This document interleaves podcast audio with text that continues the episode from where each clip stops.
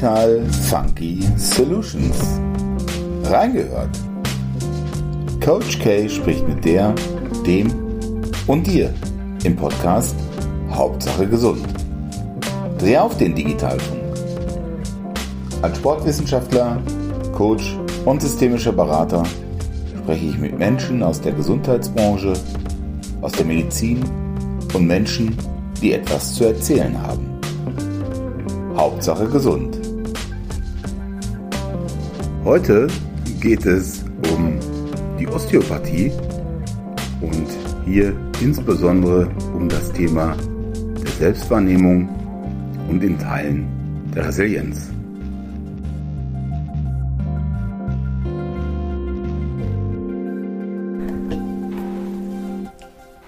Ja, hallo und ähm, schönen guten Tag zur nächsten Folge des Podcasts Hauptsache gesund.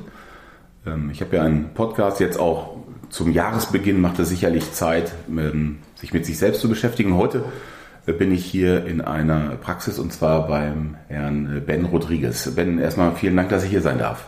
Sehr gerne. Sag du doch nochmal ganz kurz, was machst du und ja, wer bist du eigentlich und ähm, worüber wollen wir heute sprechen? Ja, erstmal bin ich 51 Jahre alt, ich habe drei Kinder, ich bin äh, seit 2003 selbstständig, habe mehrere medizinische Berufe gelernt, habe ähm, ziemlich gutes Sportabi gemacht und hatte mir überlegt, na, vielleicht wäre es mal mit Sport studieren, aber da waren eben die Aussichten danach für mich persönlich nicht so verheißungsvoll. Ne? Es wäre dann eher so der, der Hauptspaß, Sportarten zu lernen und äh, zu perfektionieren als dass ich jetzt irgendwie gedacht hätte, ich könnte anderen Schülern oder sowas Sport beibringen. Ne? Und so hatte ich dann damals eine Freundin und der Bruder, der war Physiotherapeut. Ah, okay. Und so bin ich in diese Gesundheitsschiene reingekommen und habe dann relativ selbstredend dann quasi ihm so ein bisschen nachgeeifert, habe dann die Physiotherapieausbildung gemacht. Und ähm, ist eigentlich eine ganz nette Anekdote. Ich habe dann äh, ein Klassentreffen gehabt. Das war damals in Bad Iburg, das Raum Osnabrück. Da habe ich meine Ausbildung gemacht und wir hatten ein Klassentreffen Jahre später. Und das Erste, was ich eigentlich gesagt hatte, war schön, euch alle wiederzusehen, aber eigentlich möchte ich den Job schmeißen. und alle guckten mich so an und einer ragte direkt raus und sagte, wieso, Ben, ist doch total klar, du bist ja ein Osteopath. Und da war das erste Mal, dass ich überhaupt diesen Begriff gehört habe. Ich war mir überhaupt nicht bekannt. Und ich habe mich dann mit ihm unterhalten und ähm, bin da sehr neugierig geworden auch. Ne? Ich hatte für mich da eine sehr unzufriedene Zeit, weil ich eigentlich mit einem, ich sag mal, etwas Größerem, das kennt jeder für sich, das ist ja auch branchenübergreifend. Man geht mit so einem bestimmten Idealismus in seine Berufsausbildung rein und malt sich dann halt so bestimmte Dinge aus und dann kommt die nüchterne Realität. Ja? Und man merkt ähm, irgendwie, man kommt nicht so richtig weiter. So. Okay. Und dann habe ich mich informiert und ähm, habe dann, ich wohnte in der Zeit so zwischen Münster und Osnabrück, habe dann in Münster eine Schule gefunden und habe da hospitiert und habe mir das mal angeguckt und ich war total geflasht. Ja, die hingen da in kleinen Gruppen über den Anatomieatlanten und da sah man dann die Innereien oder das Innere vom Gehirn und so, ja. Okay. Und da war ich erstmal total geflasht. Ich so, was geht ab hier? Ne? Und ich habe mich relativ spontan, intuitiv angemeldet. Ja, habe dann also meine osteopathische Ausbildung gemacht. Das war ein Studium, das geht bis heute noch ist dieses Studium sechs Jahre lang und habe dabei begleitend einfach als Physiotherapeut gearbeitet. Okay, und jetzt hast du ja äh, mehrere Themen schon angerissen. Also zum einen äh, gibt es dich als Mensch, du bist Familienvater. Ähm, da geht es ja auch um System innerhalb der Familie. Wie geht man miteinander um? Das Thema Gesundheit steht im Vordergrund. Andererseits hast du klassischerweise als äh, Physiotherapeut im System des deutschen Gesundheitssystems gearbeitet. Das hängt ja mit den äh, Krankenkassen, teilweise mit dem Lobbyismus dann äh, zusammen und hast dann von außen einen Impuls bekommen, Mensch, äh, beschäftige ich doch mal mit der Osteopathie. Und das ist auch ein Thema, da werden wir jetzt ja nochmal zu kommen. Vielleicht fangen wir nochmal mit dem Thema der Osteopathie an. Ähm, hängt das ganz eng mit der Naturheilkunde zusammen? Ist das abhängig von der Heilpraktikerausbildung oder kann ich Osteopathie eben frei erlernen und auch praktizieren? Ja, also theoretisch, praktisch kann jeder natürlich frei das erlernen und praktizieren, aber die Rahmensetzung ist dafür nicht gegeben. Das heißt, alles ist ja irgendwie in bestimmten Strukturen integriert. Und so gibt es natürlich eben auch eine Ausbildung für Osteopathen. Und in mhm. Deutschland ist, da spielen wir auch unter anderem, was dieses Thema angeht, eine Sonderrolle. Ähm, in den allermeisten Ländern weltweit gibt es ein Berufsgesetz für Osteopathen. In Amerika, wo die Osteopathie eigentlich herkommt, ist es ein medizinischer Beruf. Äh, man ist dann nicht Physician und MD, sondern man ist DO, also Doktor der Osteopathie. Okay. Und äh, in Deutschland gibt es bis heute keine berufliche Anerkennung. Es gibt also keine rechtliche, ähm, ähm, einen rechtlichen Nährboden dafür, ähm, ich sag's mal kontrolliert von irgendeiner Instanz, also von Verbänden oder von äh, von der, vom Gesetzgeber, wie so eine osteopathische Ausbildung auszusehen hat. Okay. Und so kann es in alle möglichen Richtungen gehen. Ne? Und ähm, in Deutschland ist es aber so, dass es so ein bisschen paradox schon sehr, sehr lange äh, bezuschussen Krankenkassen die osteopathischen Behandlungen, obwohl es eigentlich diese gesetzliche Legitimierung nicht gibt. Und so hat sich dann so eine komische Daseinsberechtigung ergeben, wie aha, es gibt also einen Osteopathen, die Kassen bezuschussen das, die privaten Kassen zum Beispiel zu einem, sehr hohen Maße auch, aber nur, wenn derjenige eben eine Arztausbildung oder eine Heilpraktikerausbildung vorweisen kann. Das heißt, für die meisten Osteopathen ist es so, dass die den Heilpraktiker dann zusätzlich machen, um eben eine rechtliche Legitimierung, Legitimierung zu haben. Und dann im Rahmen der Gebührenordnung der Heilpraktiker das Ganze dann auch abrechnen können. Ganz genau. Ähm, und, und unabhängig, wenn ich jetzt davon von der, von der Rechnungslegung vielleicht auch nochmal ähm, einen Hinweis oder überhaupt mal ähm, der Osteopathie Osteo-Lehre vom Knochen oder also wie, wie kann ich für das für mich übersetzen? Also mhm. womit beschäftigt sich der Osteopath konkret und angenommen, ich wäre jetzt Patient, ich wäre Kunde, ich wäre Interessent, was habe ich davon, wenn ich mich in eine osteopathische Behandlung begebe? Okay, dann fassen wir direkt mal das heißeste Eisen an, ne, weil das ist Ansichtssache. Okay. Ja, das hat ganz viel damit zu tun, wie werde ich überhaupt, wie wurde ich an dieses Thema überhaupt herangeführt. Also ich habe auf dieser Akademie, auf der ich selber gelernt habe, ähm, habe ich 15 Jahre lang als Dozent unterrichtet. Und ähm, ich war einer der wenigen Lehrer, die wirklich die Schüler von der Pike auf, also quasi die Einführung gemacht haben. Ich habe quasi die osteopathische Philosophie mitgeteilt und habe dann äh, auch meine persönlichen Unterrichtsinhalte damit eingebracht, gemeinsam mit anderen äh, Dozentinnen und Dozenten. Aber ich habe eben auch ganz am Ende die klinische Abschlussprüfung gemacht, wo dann externe Osteopathen und ein Arzt mit in der Jury sitzt und ähm, die ähm, Anwärter dann eine vollständige osteopathische Sitzung quasi vorturnen mussten an einem externen Patienten, den sie nicht kannten. Und ich habe dann eben auch dann den Daumen nach oben oder nach unten gezeigt, so nach dem Motto, okay, das ist jetzt äh, reicht. Man hat damit seinen osteopathischen Abschluss äh, bekommen oder halt eben, es reicht nicht. Und das ist eben etwas, was mir unheimlich hilft zu verstehen, wie sehr es davon abhängt, wie man etwas erklärt und wie man jemandem etwas nahe bringt, weil ich habe natürlich in dieser Zeit ganz viele Osteopathen aus anderen Schulen, aus anderen Ländern äh, kennengelernt. Und da trennt sich die Spreu total vom Weizen. Da gibt es eine unglaubliches diverse Vorstellung, was Osteopathie ist, ja, oder was es nicht ist, ja. Aber der, der Wortschöpfung nach, um auf die Frage direkt einzugehen, äh, wie meine persönliche äh, äh, Sichtweise darauf ist, weil darauf muss ich halt Wert legen. Ich gehe jetzt nicht hier in das Interview mit dir und sage, ja, ich bin derjenige, der jetzt allen erklärt, was Osteopathie bedeutet okay. und wie das äh, zu sein hat, sondern das ist ja das Schöne eigentlich auch an der Osteopathie, dass es maximal offen ist und jeder so seine persönliche Handschrift da reinbringen kann. Aber dennoch gründet sich die Osteopathie auf bestimmte Wirkungsprinzipien und die sind natürlich. Das sind quasi natürliche Gesetzmäßigkeiten, die die Philosophie der Osteopathie ausmacht und somit zu einer wirklich wahren Naturheilkunde macht. Und der Begriff Osteopathie, ja, der ist natürlich sehr eng gefasst und das ist das Erste, was die Leute denken. Osteo, Osteoporose, Knochen und sowas. Ja. Aber es ist von Andrew Taylor Still, der damals die Osteopathie begründet hat, ein viel weitläufig ähm, breiter, offenerer Begriff gemeint und man könnte das mit Geweben oder Gewebe übersetzen. Das heißt, Osteo ist eigentlich ein, ein, ein Wort als Überbegriff für alle Gewebearten, die der menschliche Organismus besitzt. Und Pathie ist sehr, sehr eingedeutscht oder einge, so linkshirnhälftig, ja, besetzt mit Pathie mit Krankheit, mit todbringend oder so etwas. Und da steckt aber vom Wortstamm her ja das Wort Pathos drin. Das heißt also das Leiden. Und so übersetze ich immer frei, dass die Osteopathie, das Osteo eigentlich die Verhärtung, die Dysfunktionalität des Gewebes ausdrückt und die Pathie eigentlich das, was das Leiden erschafft. Und da sind wir dann schon weg vom Körperlichen. weil das, was das Leiden ursprünglich erschafft, ist psychisch. Und da sind wir natürlich in verschiedenen Ebenen.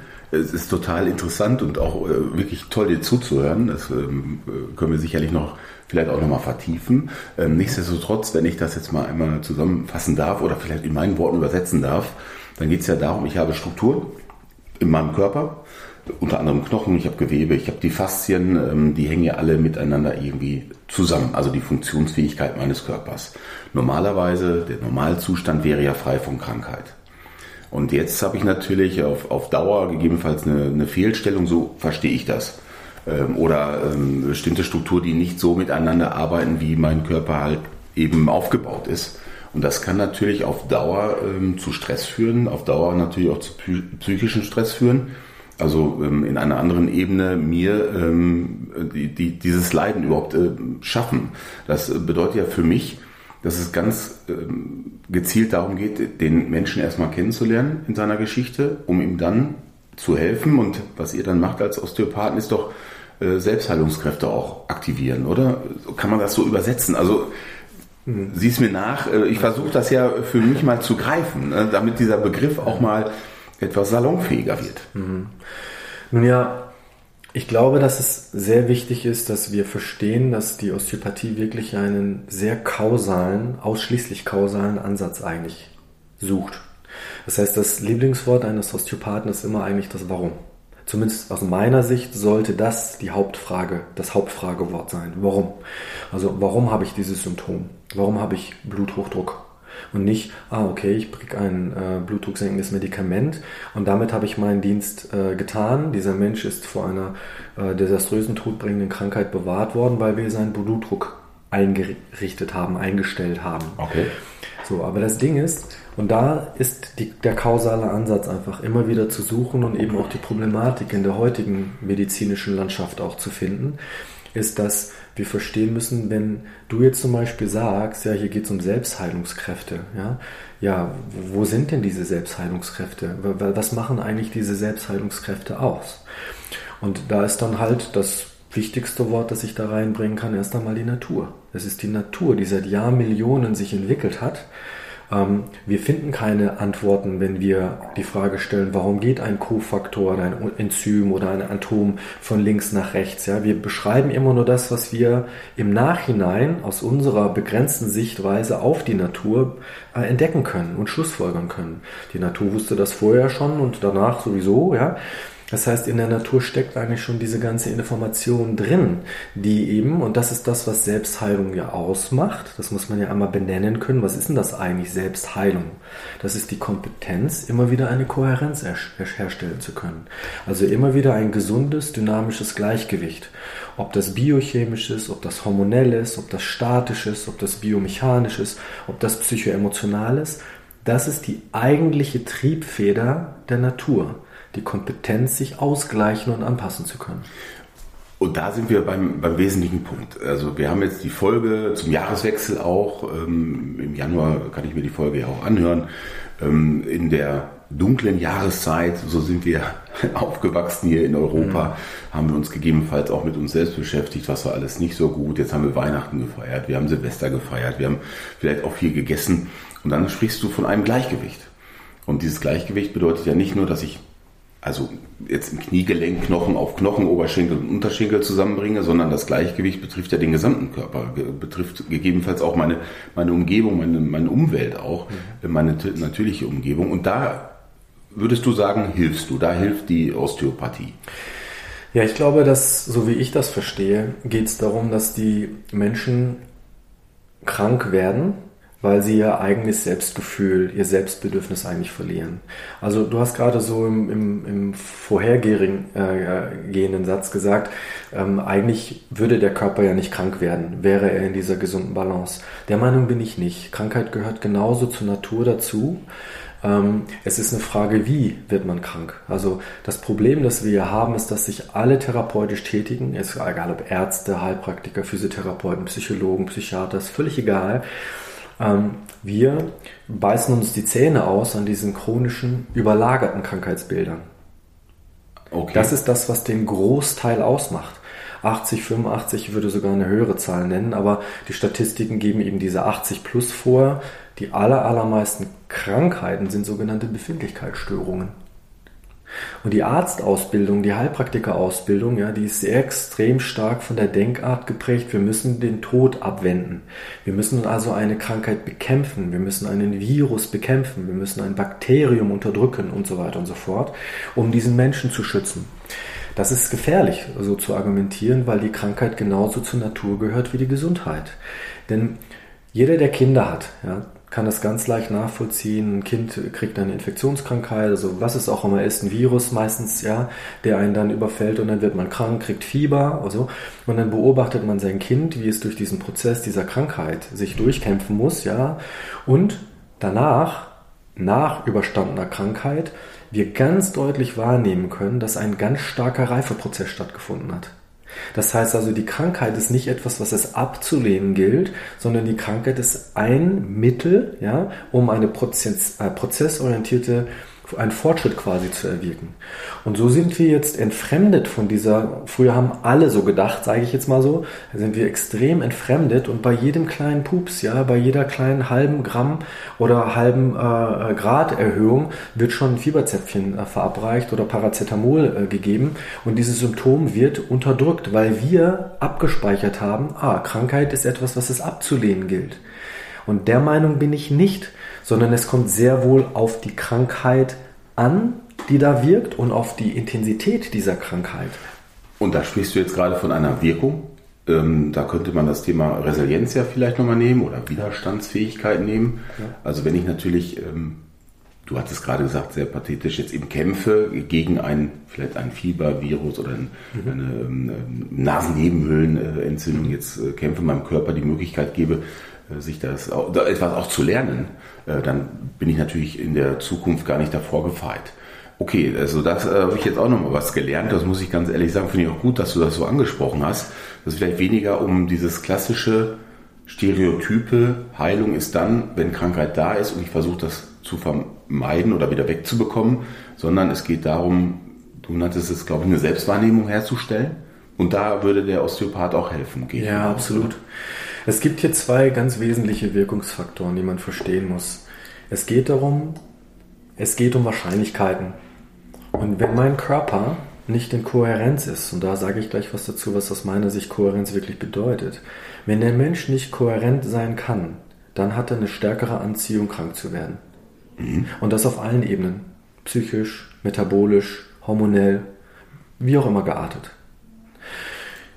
Der Sinn der ganzen Geschichte ist, dass die Krankheit hochkommt, damit wir erkennen, wir sind nicht kohärent. Das kennt ja jeder. Ah, ich habe übertrieben, ich habe das und das gemacht und jetzt habe ich mir was eingefangen. Das ist bei uns allen total intuitiv integriert. Mhm. Aber wir gehen nicht bewusst damit um, ja, indem wir dann unser Verhalten davor in Frage stellen, sondern wir sind so darauf konditioniert, wenn dann mal die Krankheit da ist, dann kann ich ja mir dann eben einen Entzündungshemmer oder ein Schmerzmittel oder ein, gegen eine Erkältung irgendwas einwerfen und damit habe ich dann meinen Körper versorgt. Ich werde dann wieder wieder gesund okay. und dann geht es weiter.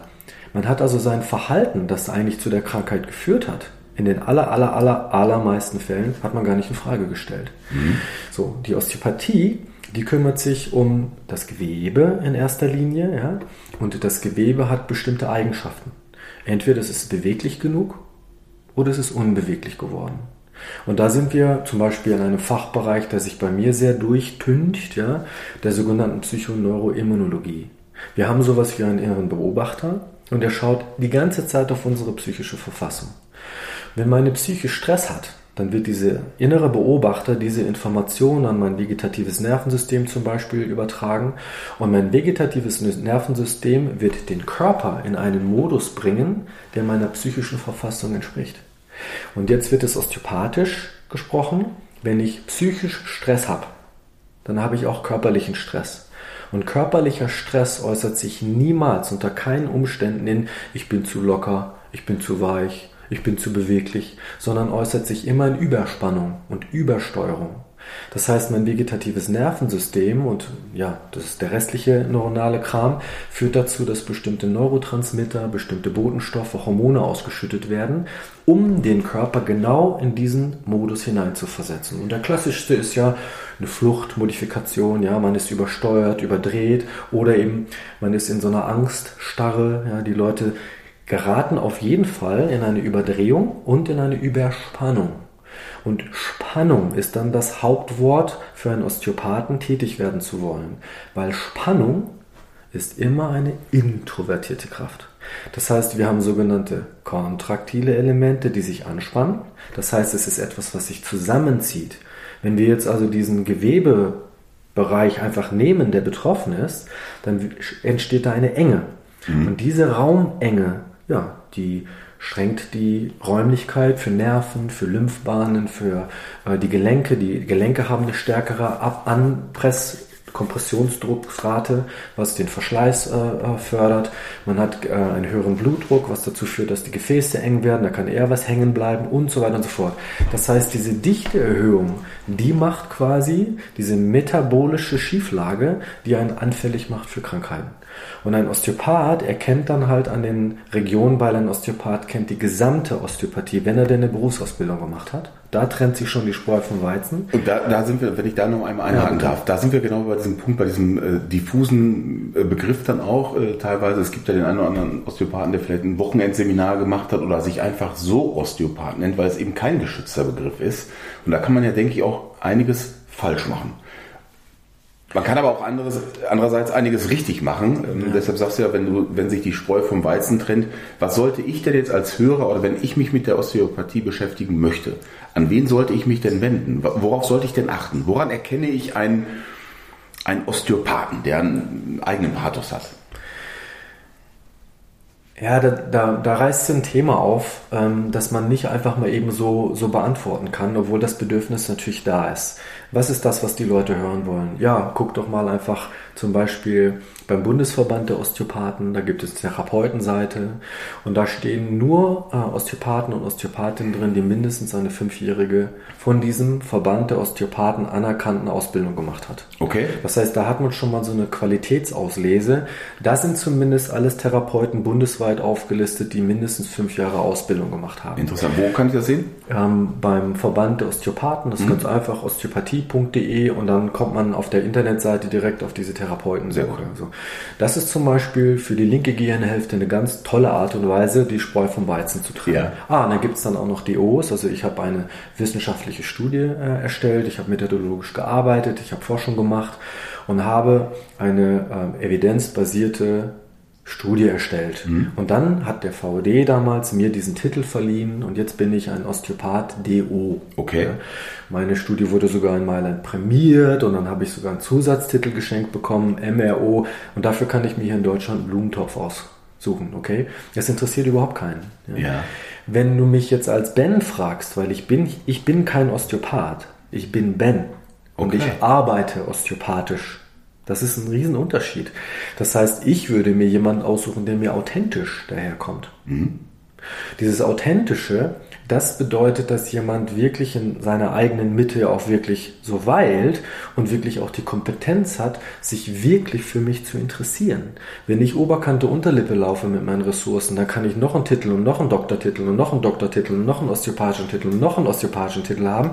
Ich bin überhaupt Klar. nicht empathisch. Mhm. Und das ist, glaube ich, das Grundproblem der heutigen Zeit, dass die Empathie immer mehr flöten geht und die Minutenmedizin und die finanziellen, materiellen Dinge, die in dem Vordergrund stehen, diesen empathischen Ansatz, der die Medizin, die Naturheilkunde, die Naturwissenschaft eigentlich ausmacht, immer mehr flöten geht.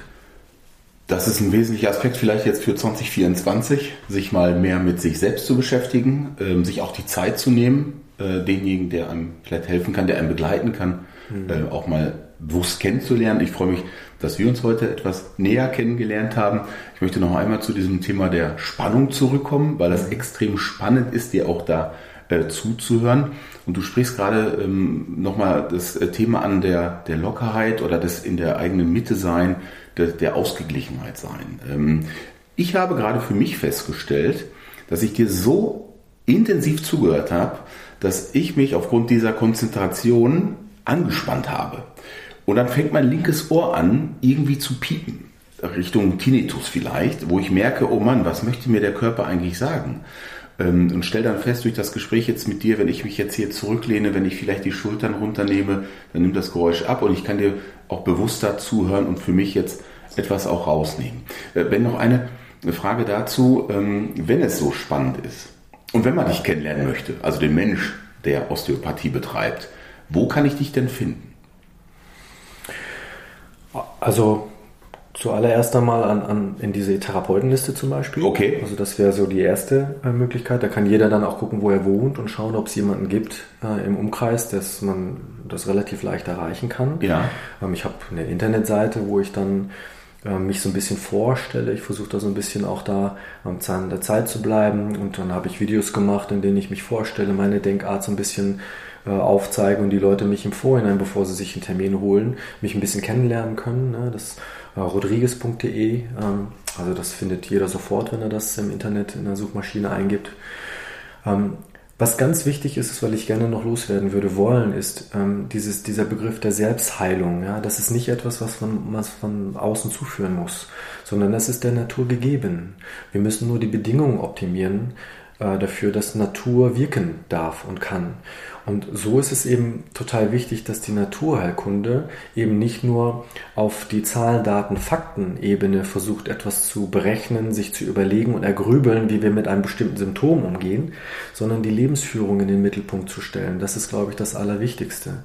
Das heißt, dass wir genug Schlaf haben, dass wir die wichtigsten basalen natürlichen Bedürfnisse wie frische Luft, gesundes Essen, genug Nährstoffe, äh, gesunde Beziehungen, eine äh, Selbsthygiene, psychisch wie körperlich betreiben, wenn wir das in den Vordergrund stellen würden und nicht immer nur, wie viel ist auf dem Konto und das Auto in der Farbe und dann noch ein Playstation und so dieses Ding. Also diese materielle äh, Sucht in Anführungsstrichen, die durch die Digitalisierung extrem nach vorne äh, getrieben wird, verlieren wir immer mehr diese Wertigkeit. Man muss sich doch nur fragen, wie viele Minuten verbringst du in deiner Wachzeit oder nehme von mir aus die 24 Stunden deines Tages, ja, wie viele Minuten investierst du wirklich in Selbstfürsorge? Was also über die normale Körperpflege wie Zähneputzen und Duschen hinausgeht. Und wie viel Zeit investierst du, damit das Konto voll genug ist, damit ich meine Miete bezahlen kann? Diese Bilanz, die geht bei den meisten Menschen einfach überhaupt gar nicht auf. Und wenn Sie an einen guten Therapeuten, zum Beispiel an einen Osteopathen, geraten, dann wird er Ihnen diese Schieflage spiegeln und aufzeigen, wie Sie da rauskommen können. Er wird also quasi den Finger da drauf halten, wo der Mangel ist. Wenn diese Bedingungen nämlich ausreichend bedient wird, dann greift von ganz alleine, ohne dass ich was tun muss, diese Selbstheilungskraft. Das heißt, die Selbstheilungskraft bringe ich nicht als Osteopath oder Arzt oder was auch immer, ja. auch nicht in Form von irgendwelchen homöopathischen Präparaten oder von äh, Supplementierung oder von Medikamenten. Die haben alle ihre Daseinsberechtigung, mehr oder weniger, muss man im Einzelfall prüfen. Aber die bringen alle kausal gar nichts, wenn die Selbstfürsorge die Wupper runtergeht. Und dafür, für dieses Thema Selbstfürsorge, da muss man sich Zeit nehmen. Und zwar von sich aus, intrinsisch, auch das hattest du ja erwähnt, und weniger eben von außen ein Medikament zu führen, um nur ähm, das System, äh, das Symptom äh, gegebenenfalls mal zu behandeln. Sondern hier, das fand ich ganz interessant, weniger das wer wie was tue ich eigentlich, sondern dieses wieso, weshalb, warum. Also mal zu äh, fragen, wo kommt das eigentlich her, wo will ich eigentlich hin. Sehr spannend, ich darf mich herzlich bei dir bedanken. Ich finde das Thema äh, rodriguez.de, äh, dass du einzelne Videos ja auch hast, nochmal super. Gerade heutzutage 2024, 2023, Sichtbarkeit ist da eine, eine Währung, also zumindest mal ein Kontaktmittel, mhm. um dich dann auch näher kennenzulernen. Letzte Frage, Ben. Wie war das denn jetzt für dich, über dein Thema mal zu sprechen? Ach, das ist äh, für mich immer ähm, sättigend ähm, weil es um ein natürliches Thema geht, weil wir uns ähm, natürlich gegenüber sitzen, weil wir nicht in einer Art und Weise miteinander sprechen, wo es darum geht, Recht zu haben, sondern wo es darum geht, ah, du erzählst mal ein bisschen, was du so im Kopf hast und ich erzähle ein bisschen, was ich so im Kopf habe oder im Herzen mit mir rumtrage und wir interessieren uns wirklich füreinander. Und ähm, das ist eine Grundhaltung. Ja, das kann, könnte man Placebo nennen. Interessant. Ja, Placebo bedeutet eine innerliche Grundhaltung der Lebensbejahung. Ich suche also immer die Chance in einem Problem. Ja, ich versuche immer ähm, gesund, lebenserhaltend zu agieren ähm, und nicht dem Nocebo, das ist das Gegenteilige, ja, immer den Teufel hinter der Wand zu befürchten, aus Angst heraus bestimmte Dinge kontrollieren zu wollen, aus der Angst heraus ähm, in eine Übersteuerung hinein zu geraten, um etwas zu verhindern aus Angst, sondern das Placebo-Modus, äh, der Placebo-Modus, der nährt sich durch das Vertrauen und ich vertraue der Natur. Ich sage immer so ein bisschen, ich folge nicht der Wissenschaft. Ich interessiere mich für die Wissenschaft, ich vertraue auf die Natur. Und ich vertraue jetzt äh, darauf, dass ähm, viele Hörer ähm, sich dann mit dem Thema Osteopathie auch äh, beschäftigen werden. Natürlich auch darauf, dass ähm, der Oberbegriff ist ja Hauptsache gesund, dem einen oder anderen die Folge auch gefällt und wer möchte, kann gerne mit uns in den Kontakt kommen. Dann darf ich mich nämlich jetzt herzlich bei dir bedanken und vor allen Dingen auch für die Zeit bedanken, die du investiert hast. Dankeschön, Ben. Sehr gerne und auch Dankeschön. Tschüss.